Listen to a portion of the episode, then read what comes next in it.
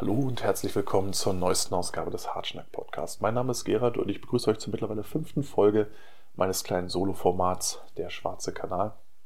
Technisch gesehen viereinhalbte Folge, denn das letzte Mal sollte wirklich nur ein kleines Intermezzo sein, was sich so ein bisschen wiedergespiegelt hat in der Aufnahmequalität, in der Tonqualität. Heute sind wir wieder oben auf und wir haben uns wie immer ein bisschen was vorgenommen. Ein bisschen was Altes, ein bisschen was Neues, was Geborgtes und was Blaues Deswegen will ich mich an dieser Stelle gar nicht lange mit der Vorrede aufhalten. Hier kommt das Intro, danach sehen wir uns wieder und dann geht's los.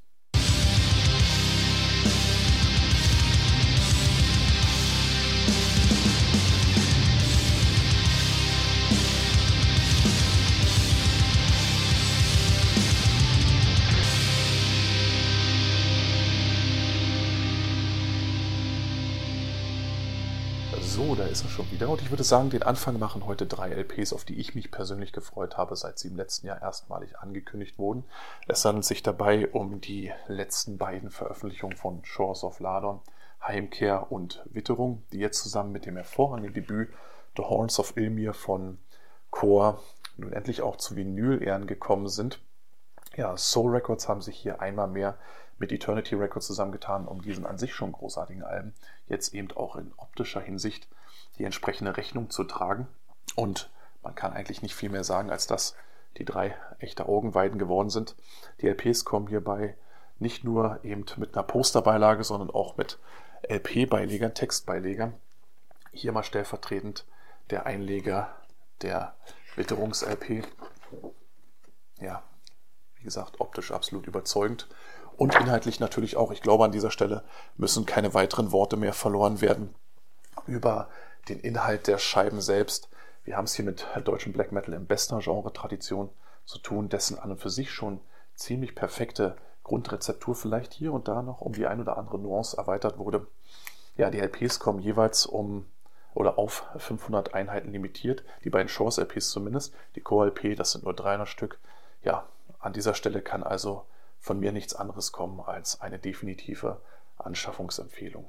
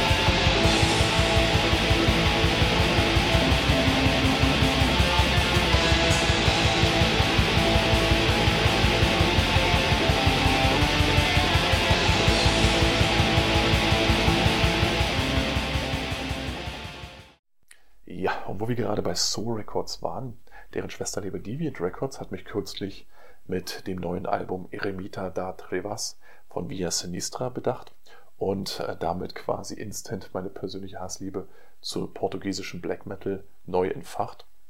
Äh, mir ist dabei sehr wohl bewusst, dass Portugal über eine sehr lebendige und vor allen Dingen auch sehr respektierte Szene verfügt. Für mich rangierte das Ganze allerdings immer so ein bisschen zwischen Beliebigkeit und schlichter Unhörbarkeit. Stichwort Black Sillies. Bei Via Sinistra verhält es sich da ein Stück weit ähnlich. Im Laufe dieses Albums dachte ich mir an mehr als einer Stelle immer mal wieder, Mensch, wenn sie jetzt in diese Richtung abbiegen würden, wenn der Song jetzt in diese Richtung gehen würde, dann würde das Ganze eine runde Sache werden. Und man bog immer in die entgegengesetzte Richtung ab und machte das Ganze dementsprechend dann zu einer teils etwas sperrigen und auch frustrierenden Hörangelegenheit, was schade ist, da man in anderen Momenten auch sehr wohl das Potenzial von Via Sinistra erkannt hat, gerade vor allen Dingen in den eher getragenen Momenten. Unterm Strich bleibt aber Eremita da Trevas definitiv eine äh, Angelegenheit der Geschmackssache. Was man, oder diesem Umstand hat man tatsächlich dann dementsprechend auch Rechnung getragen, indem diese CD auch wirklich nur auf 100 handnummerierte Einheiten limitiert ist und damit auch von der Stückzahl nicht viel höher liegen dürfte als die ursprüngliche Kassettenversion, die über Perverse Hommage erschienen ist. Ja, wie gesagt, ich kann jedem von euch, der generell was für portugiesischen Black Metal übrig hat, hier nur empfehlen, ein Ohr zu riskieren. Ähm, für mich war die Sache mit Vorsicht zu genießen, aber auch ich habe nicht immer recht.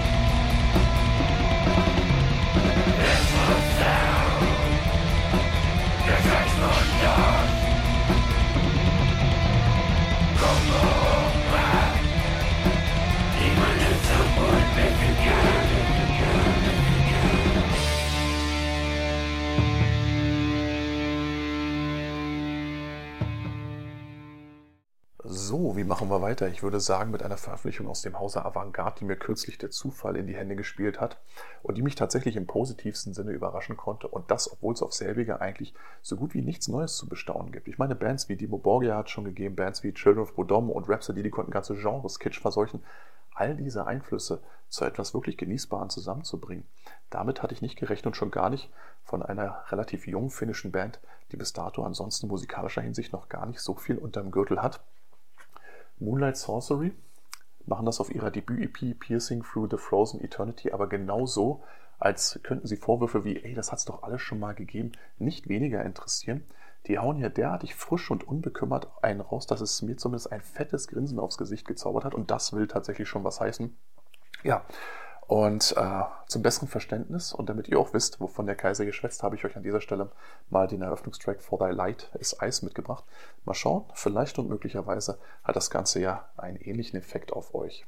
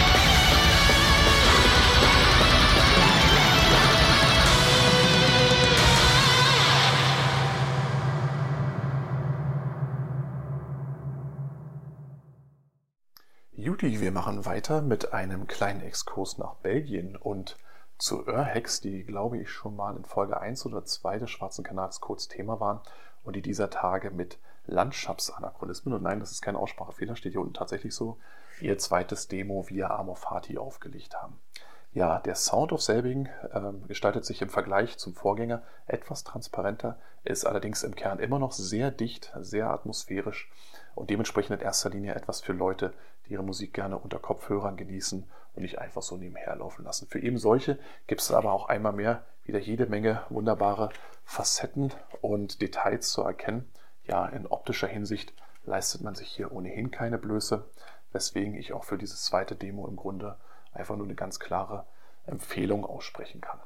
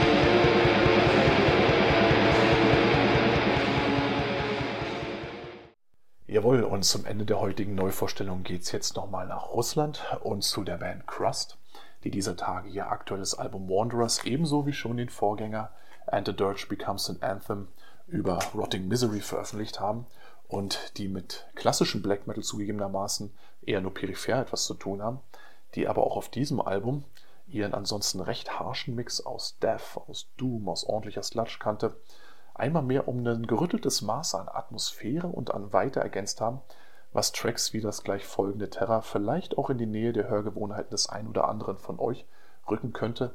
Mich hat der Schritt vorwärts, den Crust of Wanderers gemacht haben, jedenfalls sehr zu begeistern gewusst, weswegen es für dieses Album an dieser Stelle auch nur eine ganz klare Empfehlung von meiner Seite aus geben kann.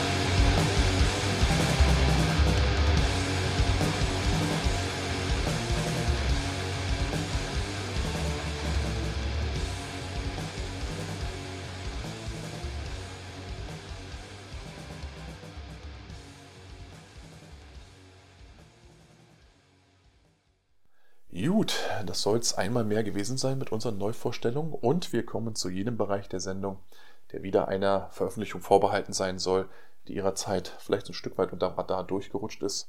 Heute handelt es sich um das Debüt einer Band aus Litauen, das seinerzeit über Witching Hour in Polen erschienen ist, vermutlich die letzte halbwegs ehrenwerte Aktion des Labelbosses Bartolomé, bevor der sich erst mit diversen Rip-Off-Geschichten den Rest seines, eigenes, seines eigenen Rufes zerschossen hat, bevor sich dann anschließend dieser wunderbaren Batuschka-Seifenotbar widmete. Aber um diese zweifelhafte Gestalt soll es an dieser Stelle gar nicht weiter gehen, sondern um Odyssey. Wie gesagt, aus Litauen, deswegen bin ich mir auch nicht hundertprozentig sicher, ob die tatsächlich die französische Aussprache bevorzugen oder das Ganze, der Name selbst vielleicht auch noch eine andere Bedeutung hat in der eigenen Landessprache. Ich bleibe jetzt mal bei der französischen Aussprache und kann mit Fug und Recht behaupten, dass ich mir von dieser Veröffentlichung eigentlich im Grunde ausgehend von dem Layout, ausgehend von dem Bandnamen absolut nichts erwartet habe, jedenfalls nichts, das über den üblichen zarten, pseudo-intellektuellen Post-Black Metal hinausgegangen wäre. Aber weit gefehlt, denn nicht, in, nicht nur musikalischer Hinsicht äh, sind Odyssey eine absolute Kante und definitiv fähig an ihren Instrumenten.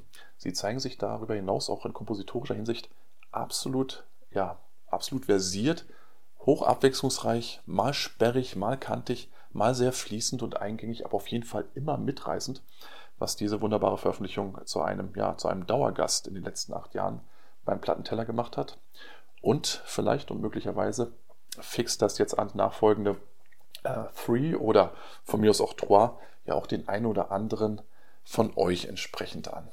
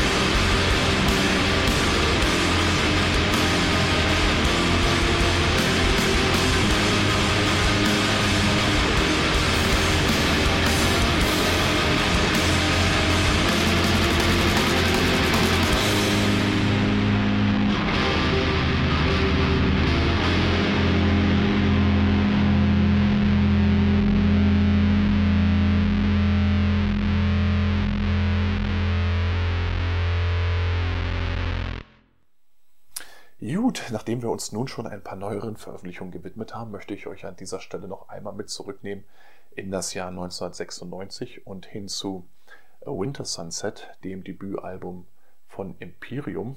Und dieses Werk sollte sicherlich den allermeisten von euch da draußen zumindest vom Hörensagen her schon ein Begriff sein, was dementsprechend sicherlich die Frage aufwirft, warum man es an dieser Stelle überhaupt nochmal thematisieren muss.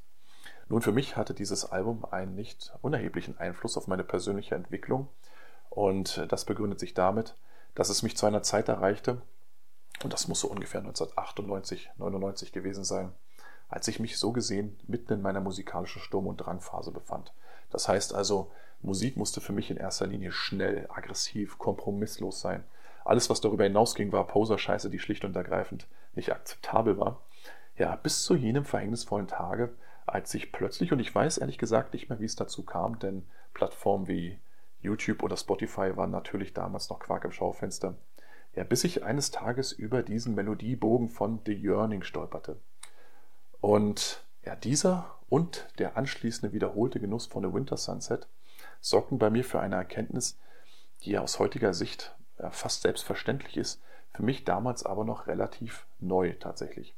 Denn plötzlich wurde mir klar, dass Metal eben nicht nur permanent schnell und hart und mit dem Kopf durch die Wand sein muss, sondern sehr wohl auch sehr facettenreich sein kann, sehr romantisch, sehr verspielt, träumerisch, fast friedvoll sein kann. Und ähm, wenn das für mein favorisiertes Musikgenre galt, so dachte ich mir damals, dann könnte das auch ein Stück weit für mich gelten. Und so begann ich im Folgenden mich tatsächlich nicht nur in musikalischer Hinsicht äh, ein ganzes Stück weit runter zu tun und im Zuge dessen auch die Scheuklappen abzulegen, die mich vorher über Jahre hinweg im Rahmen meiner musikalischen Selbstfindung begleitet hatten, die auch wichtig waren für mich, ja, um meinen Horizont zu erweitern, in vielerlei Hinsicht. Und genau diese Erweiterung hat natürlich dafür gesorgt, dass ich äh, bis zum heutigen Tage jede Menge unterschiedliche Eindrücke sammeln konnte, die mir sonst vielleicht entgangen wären. Deswegen gebührt im Winter Sunset nach wie vor ein besonderer Dank und ein besonderer Stellenwert auch in meiner persönlichen Vita.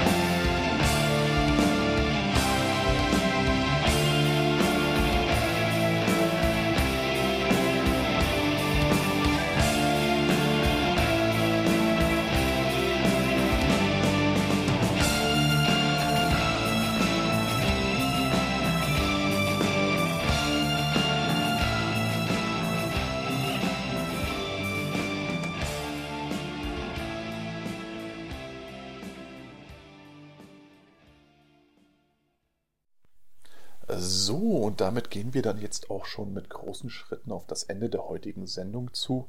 Nicht ohne jedoch zum Abschluss auch noch einmal und wie bei den vergangenen Malen ähm, den Blick über den Tellerrand schweifen zu lassen. Und der geht dieses Mal auf ein deutsches Marshall Industrial Projekt mit Namen Triari, äh, das es seinerzeit zwischen 2005 und 2011 auf äh, diverse Album- und EP-Veröffentlichungen gebracht hat und auch diverse Singles, von denen es heute um diesen 7 Zoller hier gehen soll, mit Titel War.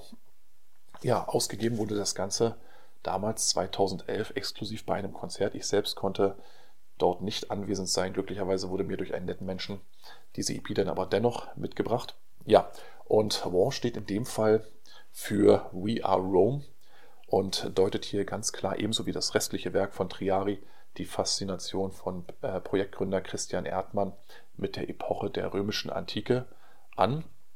Ja, und im Grunde klingt Triari dann auch auf We Are Rome genauso. Das heißt, sehr martialisch, sehr erhaben, von einem unbestreitbaren Pathos beseelt. Das kann man jetzt gut oder schlecht finden, ähnlich wie beispielsweise der Soundtrack von Conan der Barbar von Basil Polidoris, äh, macht das aber etwas mit einem. Gut, damit möchte ich mich dann auch für heute von euch verabschieden, bedanke mich einmal mehr für die Aufmerksamkeit und sage bis zum nächsten Mal.